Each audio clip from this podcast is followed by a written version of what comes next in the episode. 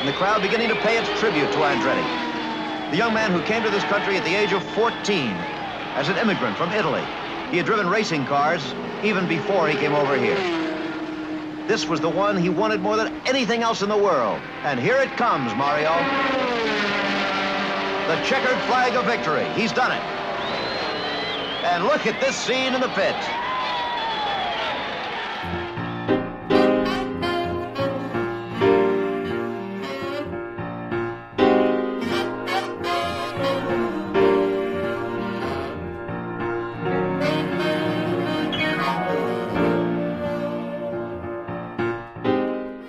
Welcome to Great Minds, and our guest today, and this is just the most extraordinary honor, is what I certainly think, and many others, the greatest race car driver in the history of the sport, certainly here in America.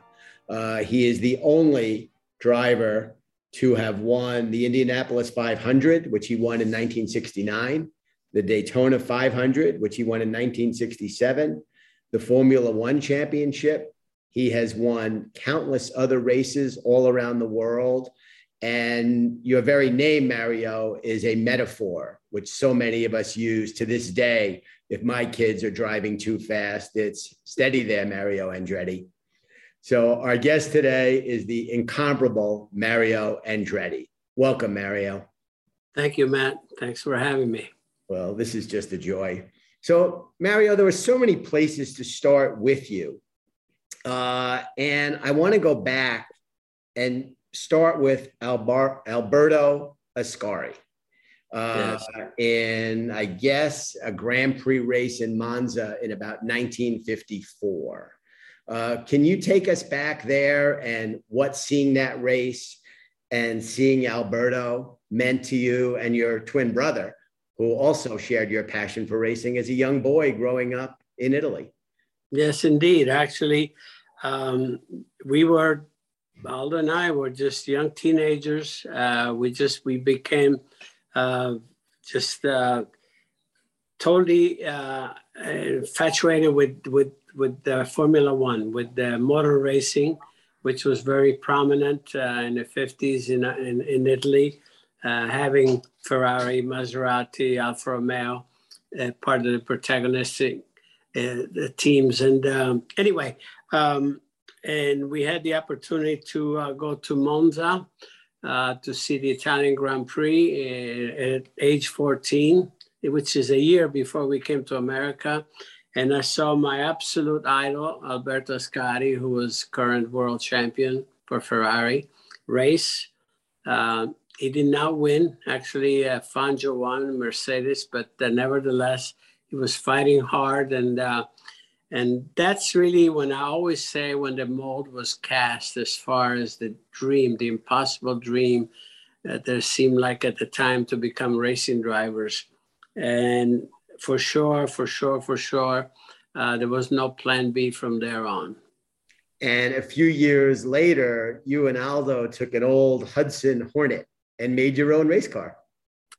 Exactly. Uh, two years after arriving in America at age fifteen, uh, two years later, age seventeen, with four other buddies, uh, we ventured into um, building our own uh, modified stock car, you know, to race locally, uh, a track in Nazareth to start with. And two years later, uh, our careers began. You know, my career started at age nineteen.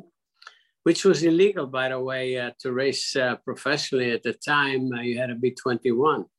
But uh, we had uh, a friend fudge uh, our license, uh, the date on our, on our license, the, uh, the birth date. And uh, so all of a sudden I was twenty-one, and so was Aldo. And uh, the biggest problem was to shake that date later on when, when I was twenty-three, actually, On, on, on my license. I wanted to be twenty-one. So in the eyes of the press, it's amazing that that, that just uh, haunted me for at least another ten, fifteen years. You know, that they were all confused. How old is he? Is he what? Is he uh, twenty-five or twenty-three? You know, that type of thing. Oh my goodness. And your parents were supportive. I imagine though, your mom must've gotten a few surprises from you and your brother. Well, yes, indeed. Uh, mom did, but uh, dad, uh, we, we didn't dare tell dad that uh, we were racing uh, professionally because uh, uh, he was not a fan of the sport. And so all he knew about uh, the negatives of the sport, which uh, Uh, were the fatalities. And uh, in those days, the sport obviously was not as nowhere near as safe as it is today. So uh, he, as a parent, as a father, you know, he thought we were, we would have been crazy, and he, he possibly would have stopped us because because uh, we were still under, we didn't want to take a chance. So my dad did not know for the full first season that we were racing until my brother Aldo got hurt. He was actually given his last rites that evening at the very last race of the season in Hatfield, Pennsylvania. And that's how he found out that we were racing, uh, which again, he thought he was vindicated to some degree, you know, uh, like, a, and, and he was uh, appalled. He, he could not deal with the fact that uh, we were, I was racing again the following year. Aldo took a sabbatical because of his injuries. But uh, I was racing again the following year and had a tough time uh, accepting that. But as soon, then he, he started softening up, and uh, he realized that uh, this was for real. This was just not a crazy idea from two young kids. And then, uh, of course, he started asking Aldo, how's Mario doing? And then when Aldo uh, resumed racing, um, uh, two years later, uh, she would ask me, how's Aldo doing, and so forth. Then he became the biggest fan. Amazing story. You are so synonymous with Nazareth, Pennsylvania. And uh, there was also a dirt track there, as I recall, that you and Aldo discovered as young boys that you did not know about initially. No, we had no idea what to expect. Uh, when we arrived here, it was actually in June the sixteenth, nineteen fifty-five. And uh, so you could see the racing season was in full swing. And uh, we arrived there on a Thursday, and on a Sunday, we were just uh, hanging about uh, in the evening uh, in my, at my uncle's house. And uh, we see in the background, we see big lights and so on and so forth. And, and all of a sudden, a big explosion of a roar of the engines. And I looked at Aldo, he looked at me, and we just booked. We followed the noise. And that's when we discovered there was a racetrack there. And that's why, and looking through, you know, we were looking through the cracks of the fence, and uh, said, man, these cars, uh, they don't look like Formula One cars, but they look like, it, it looks like a doable situation. And that's when we felt that uh, I think we might be able to do something about it with ourselves. So that's it. That's how the, the seed was planted there to uh, start working toward building one. Incredible.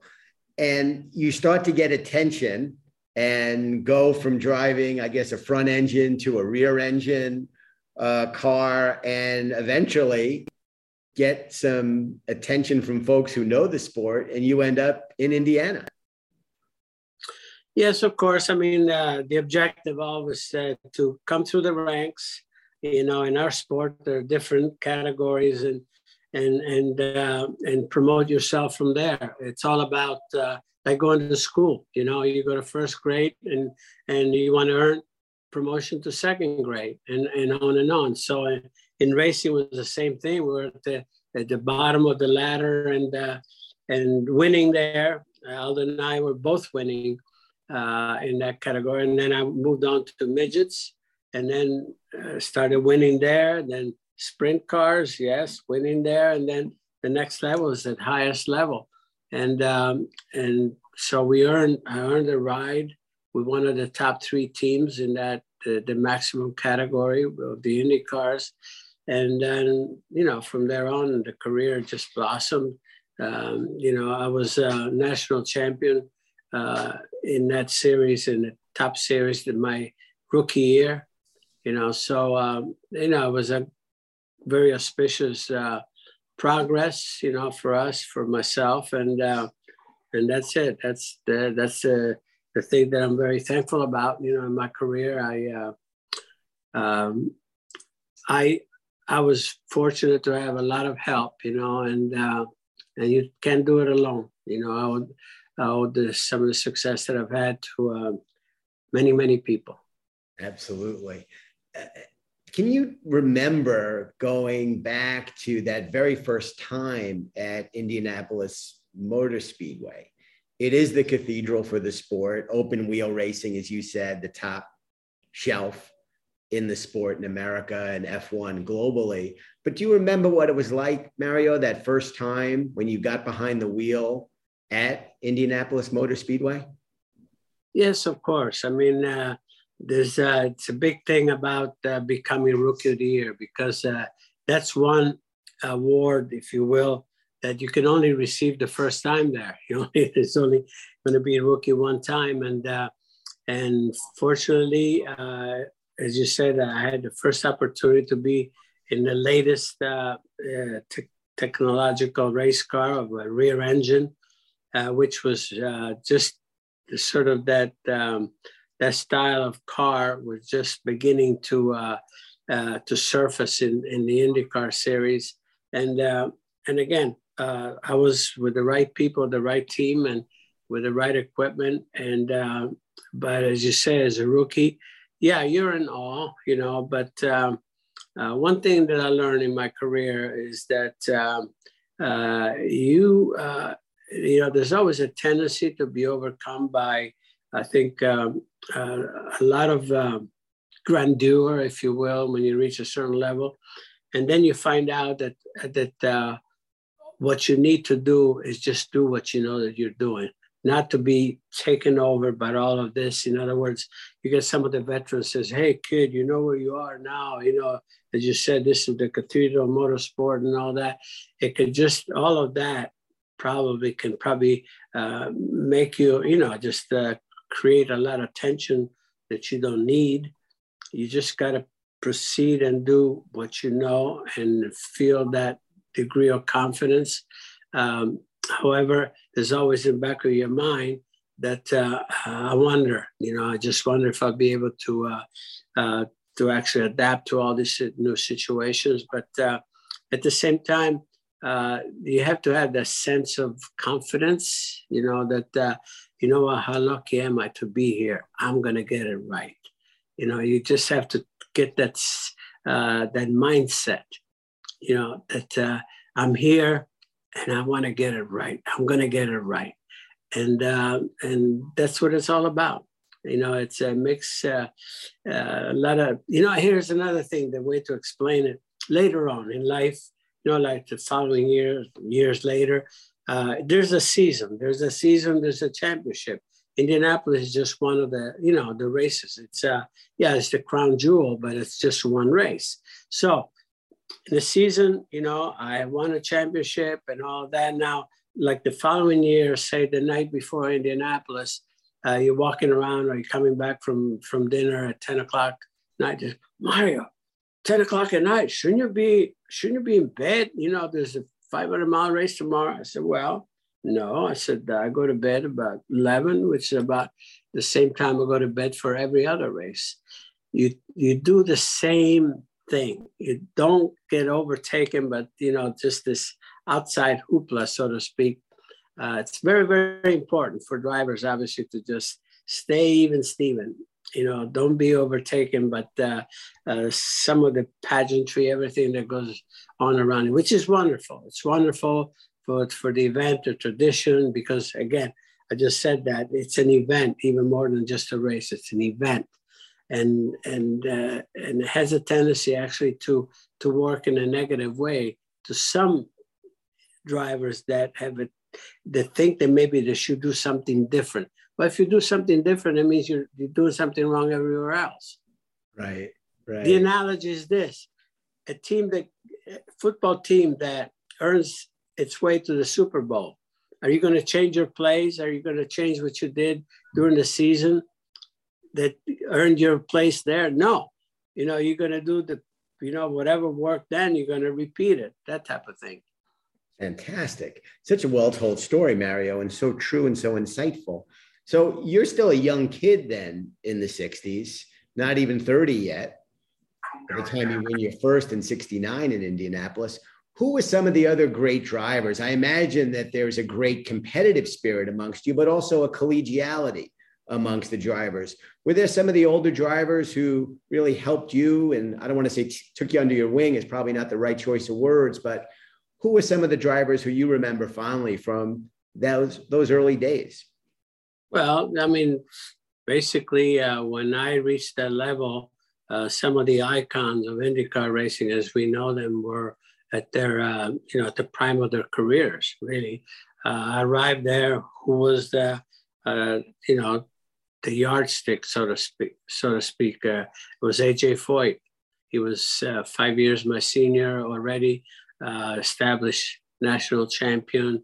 Uh, you had the Unser brothers, uh, you know, just uh, John Cox. I mean, uh, you name it, you know, uh, again, some of the drivers that they've um, uh, made a tremendous name, you know, in our sport.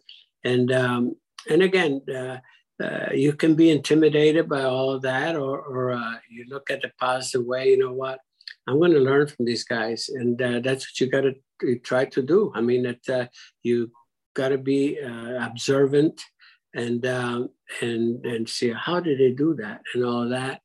And, and then try to emulate it, and have it actually even try to do it even better if you can.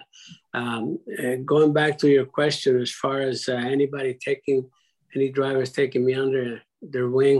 No, it doesn't happen. Uh, it's um, it's it's so selfish. The sport, um, you know, nobody's willing to uh, to share, you know, and the, the knowledge, uh, unless you know, uh, unless it was with me and my own sons and so forth. But uh, it's very difficult to find. The only way you can get some of that knowledge uh, and techniques and so forth, if uh, you know, late early on in your career, if you are. You know, in the driving, race driving school and all that, where you have, yeah. But uh, career-wise at that time, no, I didn't get any help from anybody, you know. And um, so you have to learn on your own. You have to be, uh, yeah. Um, and um, and that's really the way it goes. But, uh, you know, here again, you know, uh, there's always somebody better than you out there. And, um, and, what, and, and if you have any pride or accomplishment, Uh, you're going to work harder to try to, you know, be better and make yourself better. And maybe, you know, just uh, not just emulate uh, your competition, but be one better, you know. So uh, that's that's the way. That's the way the game works. You talked about getting help from a lot of people in your career. And as I recall, there was one particular family, Joseph, Andy, and Vince, the Granatelli family, that played a very big role in your career and in different ways. Uh, can you talk about the Granatellis and what they meant to you? Well, uh, yes, uh, I had a relatively brief relationship uh, with officially with the Granatellis, but uh, we, but we gravitated because of the fact, you know, that the, it's sort of Italians and type of thing.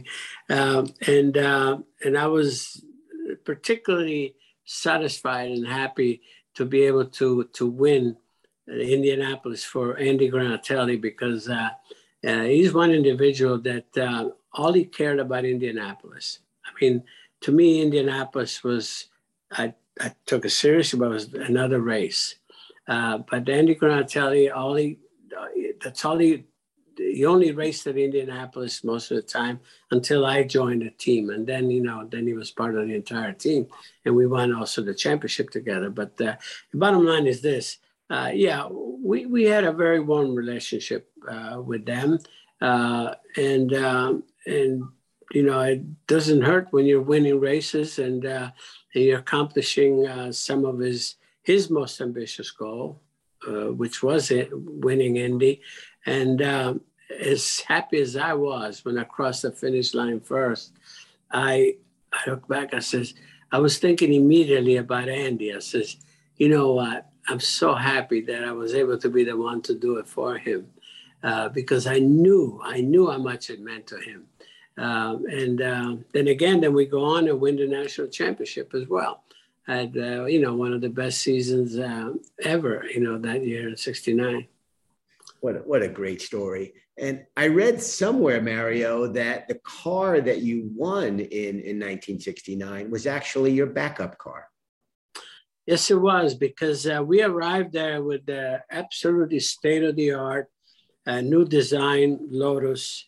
I actually was a uh, four-wheel drive. I had, you know, a lot of uh, aerodynamic features on the car that were quite new.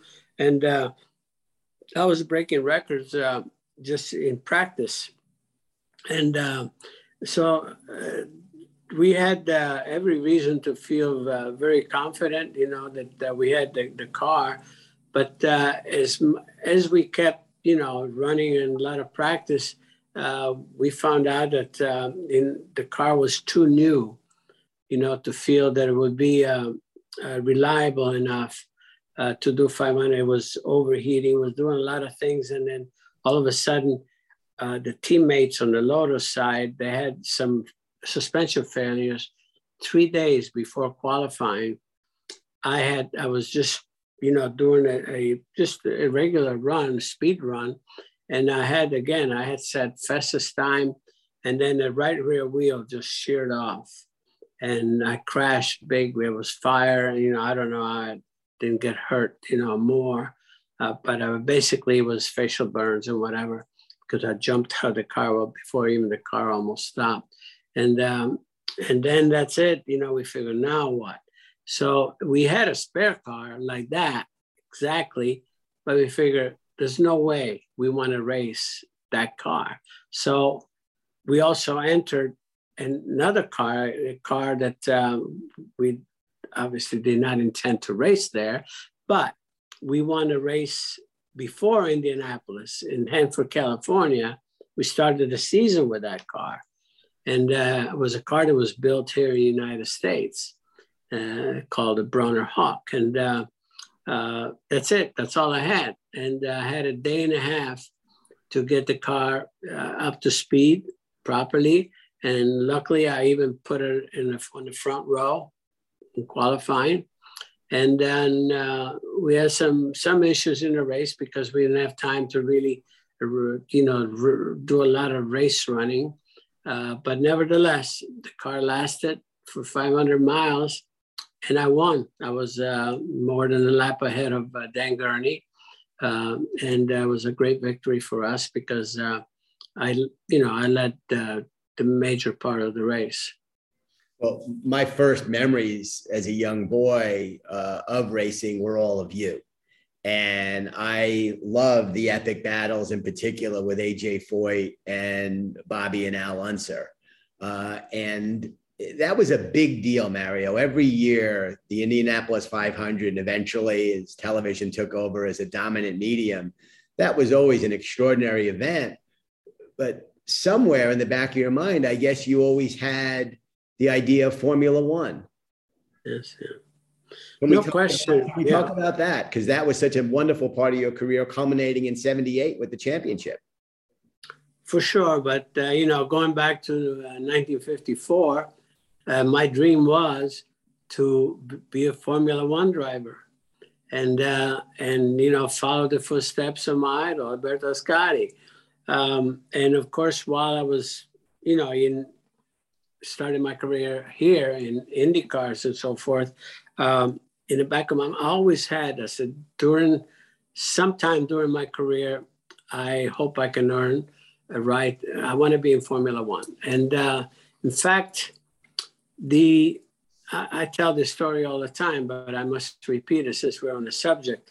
Um, after the nineteen sixty-five race at Indianapolis, where Jim Clark, Lotus, finished first, I finished third, but I was rookie of the year.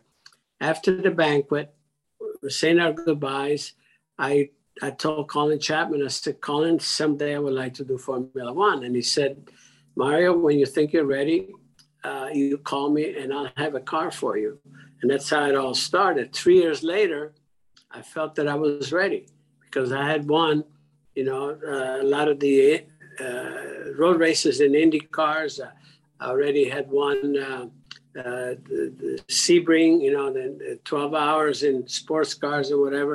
I felt that I had enough experience, and that's how my career Formula One started.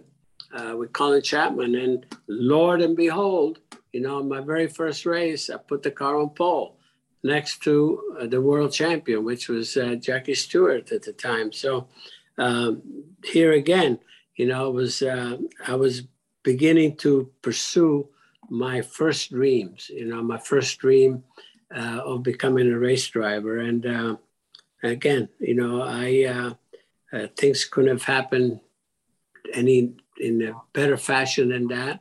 Uh, Colin Chapman was true to his word. And, uh, but, you know, we came together later on, much later on, because uh, um, the, the racing in America was so much more lucrative at the time. And, and I was at the top of that ladder there. That uh, I couldn't give up that aspect. So that's why my career continued a little bit later, you know, in Formula One. Uh, after I had won, you know, just uh, uh, at least three championships and, and, and, you know, and on and on in the Indy cars. And Mario, to the common eye, the non-knowledgeable person about racing, the Indy cars and the F one cars look somewhat similar. Can you talk about the differences between them and the physicality of what's required to do what you do? Uh, I marvel at these stories, and I know you've done it, where you raced in one part of the world in one series and the next day in another. Can you talk about comparing the two and overall just the physicality of what it is that you do? Well, you know, it's uh, basically each category has its own rules. You know, the cars are, are built based on certain rules. It's like the law, you know, uh, you know, you have to follow directions, and those rules are interpreted, you know, maybe slightly differently by, by different uh, engineers, like the law is interpreted to different, you know, by, uh, um, you know, by lawyers type of thing. So the bottom line is this, uh, the Formula One is racing is, uh, is, designed and built for racing only on road courses. And um, Indy cars are designed and built to be racing on super speedways, high loading, uh, very high, high top speeds, uh, short ovals, uh, road courses. It's a more of a versatile car. So it's a heavier car. Uh, it's not as nimble on the road courses. Uh, it's not as fast as a Formula One car on road courses because it's heavier. Uh, so, but each animal has, uh, you know, different um, uh, characteristics to be able to deal with. So as a driver, you, you know, it, it's your job to be able to adapt and understand what that animal wants. And, uh, and so that's, that's the challenge. But it's, uh, it's something that uh, I was always drawn to, to be able to, to read even the sports prototypes, you know, and so on and so forth, to be able to extract the maximum out of every one of these different cars that are designed to do different things. Um, and so that's the beauty of our sport, you know, with the, uh, the different disciplines and so forth, and uh, at the top level, if you will. And, um, And again, uh, to me, it was the ultimate challenge. But, uh, uh, you know, going back to your question about, you know, the basically Indy cars and Formula One, uh, to the eye, uh, to some degree, they look the same. You know, obviously, uh, you know, uh, the, the details are different, but, uh, uh, but the characteristics of the cars, what you have to understand, what you have to adapt to uh, is much different. Thank you so much. I, and the insights are invaluable. And, and I, uh, I, I didn't realize, I guess there are no F one races. They did race in more contemporary times at Indianapolis, I think, on a couple of ovals, but for the most part, it is all street racing, isn't it? Yeah, but even when they raced at Indianapolis, they raced on a road course. It was, it was a new design road course around the oval. Okay. Uh, in, yeah, Formula One never raced on the ovals. Well, um, back in the fifties, uh, you know, it's a long story in Monza, but uh, uh, but Formula One is strictly road racing, and um, that's it. I mean, uh, uh, they raced at Indy, but now in the United States, they um, uh, starting this year, uh, they will have two races, uh, one in Miami, one in Austin, Texas. And then next year, uh, they will have three races uh, in the United States, which is really huge because, uh, you know, most country, uh, except for Italy, uh, this year is going to have two races, but most countries only have one Formula One race, right. And we will have three. And they're going to Las Vegas, I think, and they're going to do it at night, as I recall. Las Vegas, exactly. Amazing, amazing. They'll be, they'll be on the Strip. Oh my goodness, that's going to be some spectacle. And what about NASCAR? You had some tremendous success there too, winning their crown jewel, the Daytona five hundred. Yes, indeed. Here again goes uh, goes back to um, to be uh, curious, if you will, and uh, and trying to see whether you can master uh, something that's very another category that's very specialized. And uh, I had the opportunity to drive for a factory Ford team, you know, one of the top teams. And, um, you know, I just, things were right. And um, I was able to get it right. And, and here again, I, I won their, their crown jewel. And uh, I led uh, one hundred eighteen of uh, two hundred laps. You know, along the way, I was pretty much in the lead start and middle and the, in the end. So uh, I felt that uh, I had an extremely good day. I certainly did not luck into it. I earned it. You sure did. And at the same time as you're winning races all around the world in all the different series, you're also starting a family. And son Michael eventually becomes a driver. That must have been an extraordinarily special thing for you. And, and I wonder, I imagine you were very supportive of him. Uh, wanting to follow your footsteps, but you know all the dangers involved as a father. I would think that's got to be a little bit of a mixed bag. Well, it is a mixed bag. I, you know, I call it a double-edged sword, if you will. Um, it's um, I have you know two boys and a girl. You know, Mike, Jeff, and Barbara D. Uh, the the two boys came first, and uh, Mike was the oldest. Uh, I I put him in a go-kart at age nine. And uh, and just, you know, obviously they're uh, part of this environment, you know, as kids, they, we take them to the races. So they, you know, that, that, uh, that this this is our life and so forth. And I figure, well, put him in a go-kart, see if he likes it. And uh, he took like a duck to water. And, uh, and he, you know, started racing and junior races and, uh, you know, winning and all that. He progressed through the series. His brother, Jeff, followed his footsteps. And um, and he was, you know, younger by a couple of years. And, uh, and, and but Michael, for some reason, was much more luckier than I was, more fortunate in so many ways that I even, you know, vis-a-vis like my brother. And uh, and the bottom line is Michael went on uh, to have a phenomenal career in IndyCars, no question. Um, and uh, Jeff uh, has won. He won races, you know, through uh, you know through the, um, the, the the farm series, you know, up to, to the top level. And um, but he, he you know he he had a terrible accident at Indianapolis in nineteen ninety-two, which pretty much ended his career. Um, and uh, so unfortunate, but uh, in general, as you can see, the sport was very, very good to us. So there are so many, uh, so many events, uh, well, that I could cite very quickly. Um, you know, in nineteen ninety-one and ninety-two, uh, there were four Andrettis uh, that qualified for the Indy five hundred, which had never happened before or since, four members of the same family in the Indy five hundred. Um, there was uh, the, the uh, Pocono five hundred in nineteen eighty-six. At Pocono, um, there was a supporting race to the five hundred, to the top level, to the IndyCars.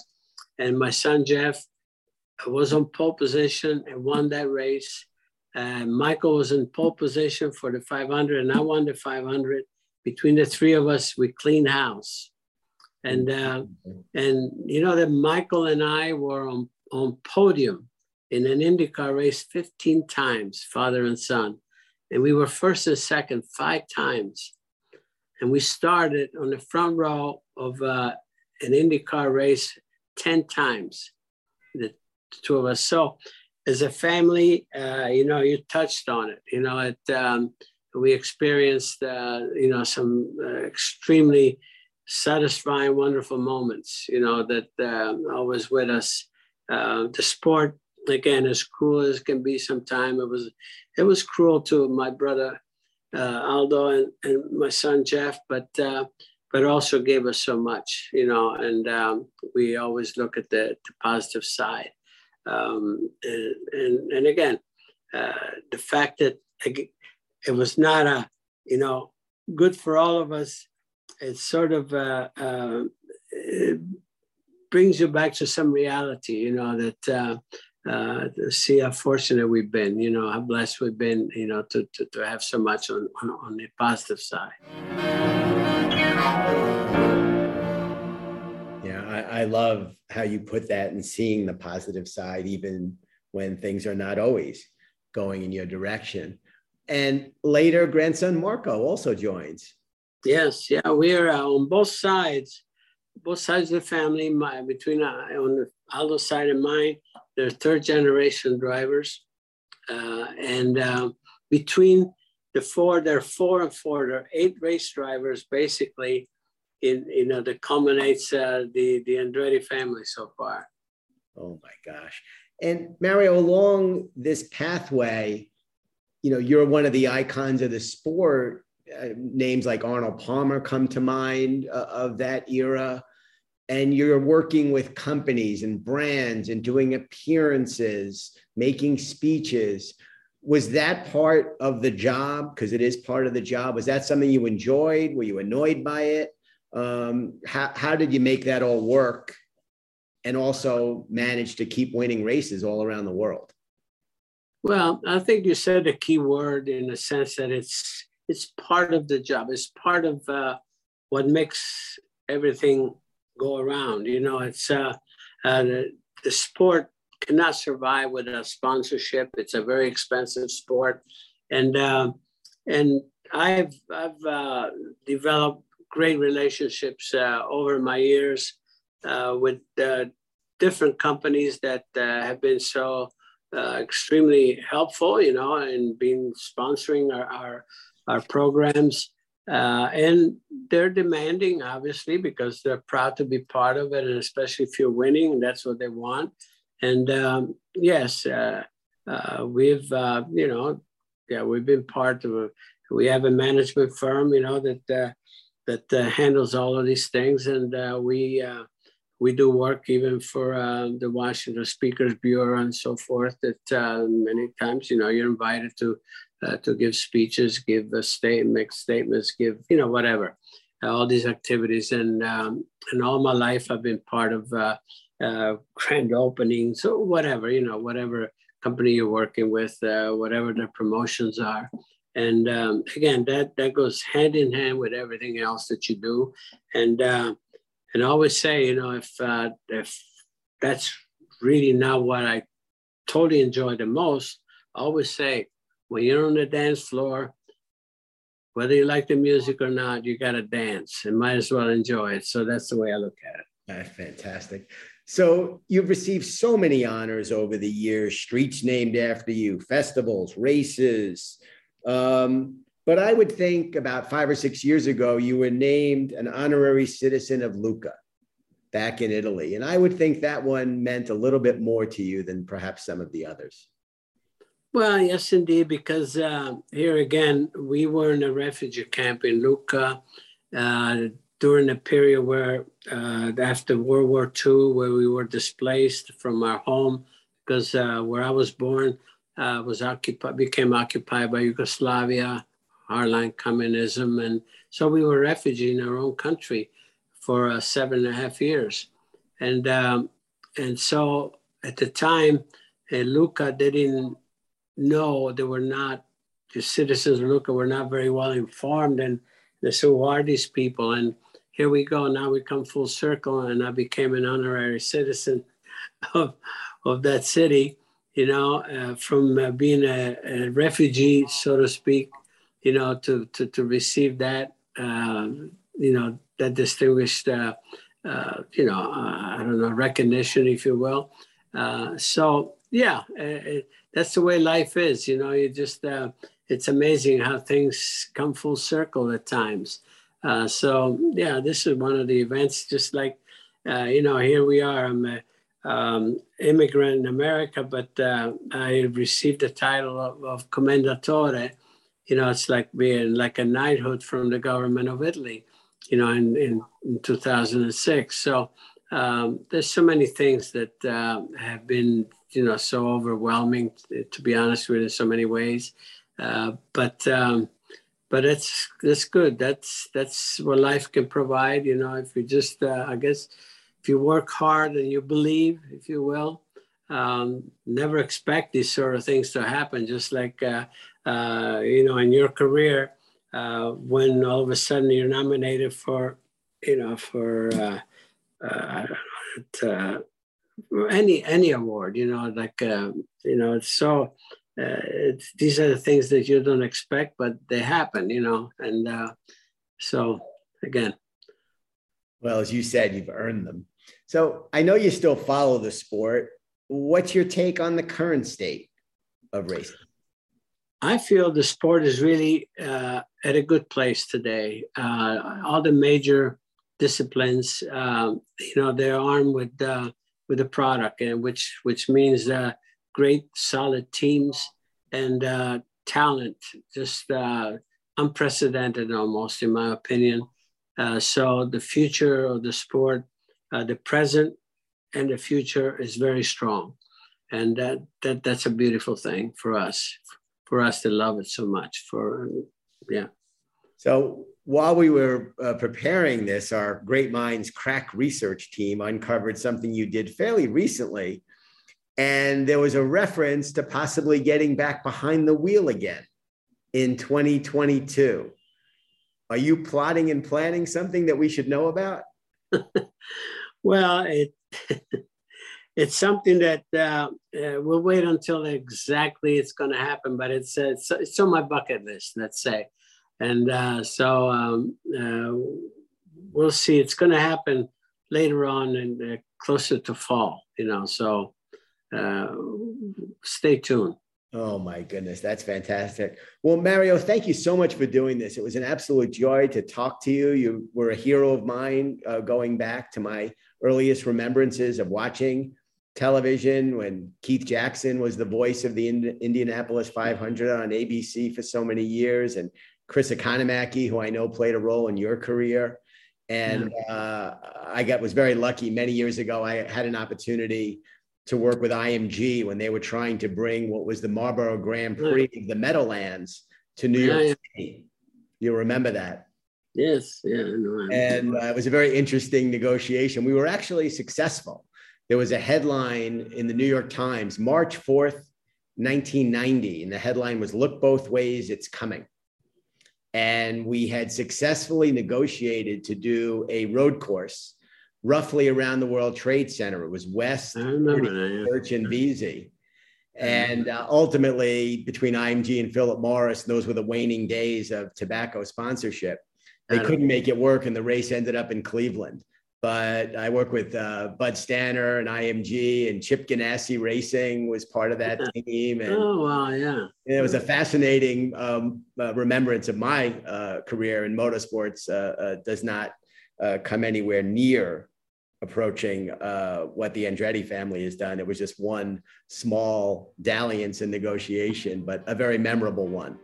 And uh, I, I can't tell you what it's what it's meant to have a chance to have you on Great Minds. And I wish you and the Andretti family only health and further success, but mostly important, health. Thank you.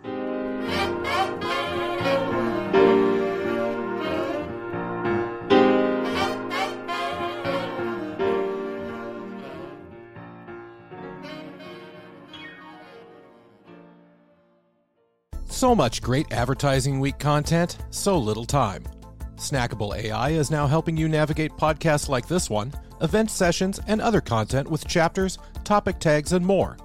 Find the insights that matter to you faster than ever before. Learn more at snackable dot A I.